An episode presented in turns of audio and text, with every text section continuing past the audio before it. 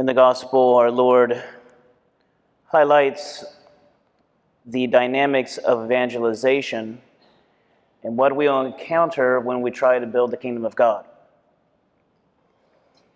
And he's very blunt about it because he says, Behold, I am sending you like sheep in the midst of wolves. It's very graphic. It was a um, teaching tool of the rabbis was to exaggerate the principle to, to make it clear. But imagine um, if you were sheep in the midst of wolves. I mean, the first principle would be you have to be really alert all the time. The wolves want to eat you. They want to have you for breakfast, lunch, and dinner.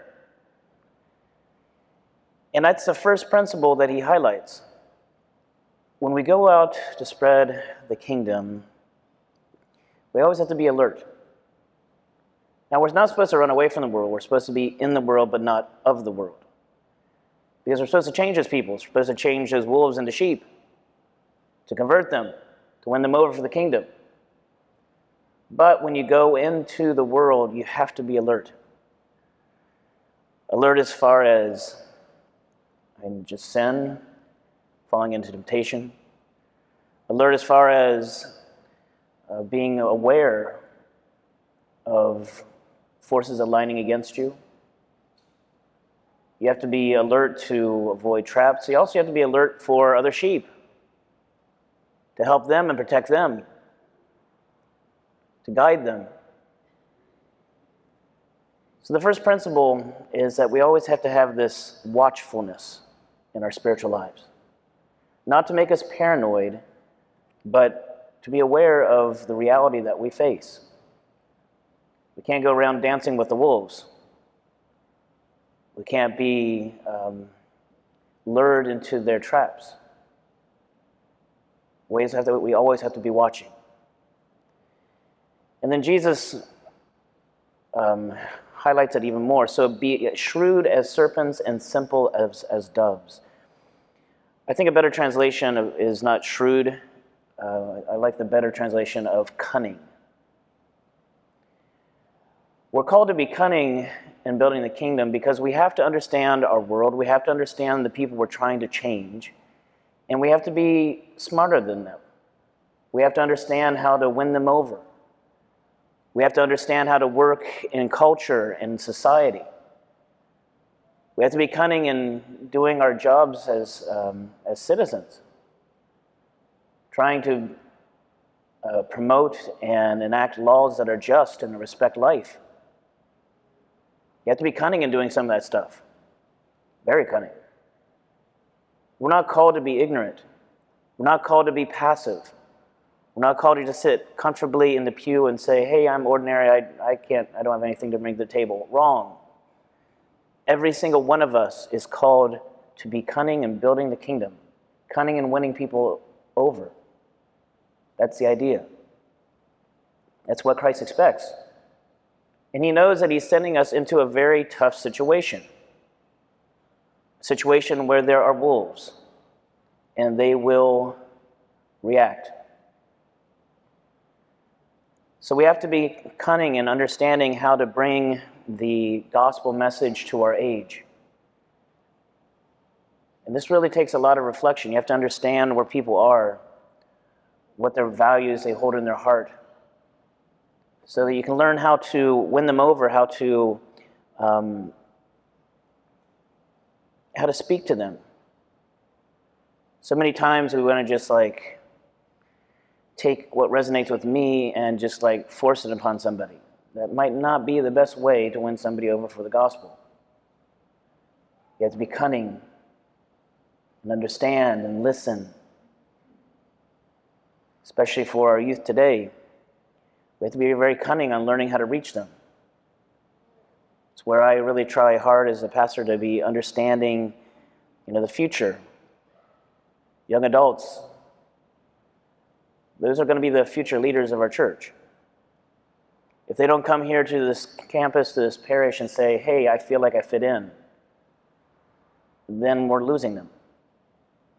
And it can be simple things, sometimes simple curb appeal. How a parish looks. Like if a parish looks like it's trapped in 1970, a millennial is not going to say, hey, I want to go worship there. Same way with the school. School doesn't embrace technology and, and are on the cutting edge of learning. They're not going to send their kids there. It's simple things, but it's cunning. You have to realize that those are not secondary things. This is precisely the way to bring them in. Same way with, I mean, just the congregation, the parish. If people are warm and joyful and welcoming, that makes a difference. All those things collectively. So we have to be cunning when we build the kingdom, but fundamentally, Jesus says, but beware of men, because you're going to be persecuted. Whenever we really stand up for Christ, the world around us is not really going to like that. And we will be at odds, sometimes with those in society around us, sometimes with our own, within our own family. And haven't we all experienced that before? Division that happens in family over religion, kids that fall away from the faith. You don't know how to exactly how to handle it. We all face that persecution. And I think we have to first just acknowledge that it's always going to happen. Sometimes Catholics get this idea in their head that if I follow Jesus, then everybody will like me and it will be easy. Jesus didn't say that. He said, You're a sheep in the midst of wolves. That's not comfortable. That's not easy. So we have to take that notion and kind of throw it out of our head. It wasn't easy and comfortable for Jesus. Why would it be for us? We have to accept and embrace that reality of our lives trying to build the kingdom. But the other aspect of it is you don't have to get worried about it. Jesus says here, um, do not worry about what you are to speak or what you are to say. You will be given at that moment what you are to say. For it will not be you who speak, but the Spirit of your Father speaking through you.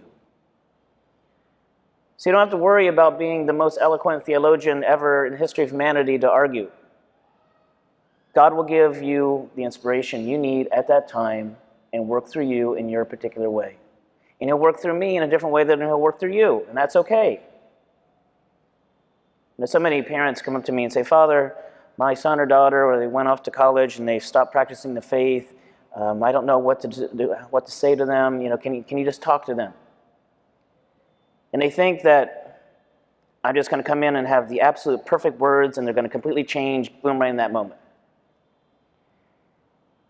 And it's not that simple. I wish it was that easy. I wish it was really just about logical argumentation because then everybody would be going to church. But it's not. There's a process of softening the heart. But there's also, I think many parents downplay the importance of their own reflections to their children. Because that child, even though they might not be doing what you want them to do, they know that you love them. And when you try to give the reasons for the faith in your own words and in your own experience, that carries a lot of standing.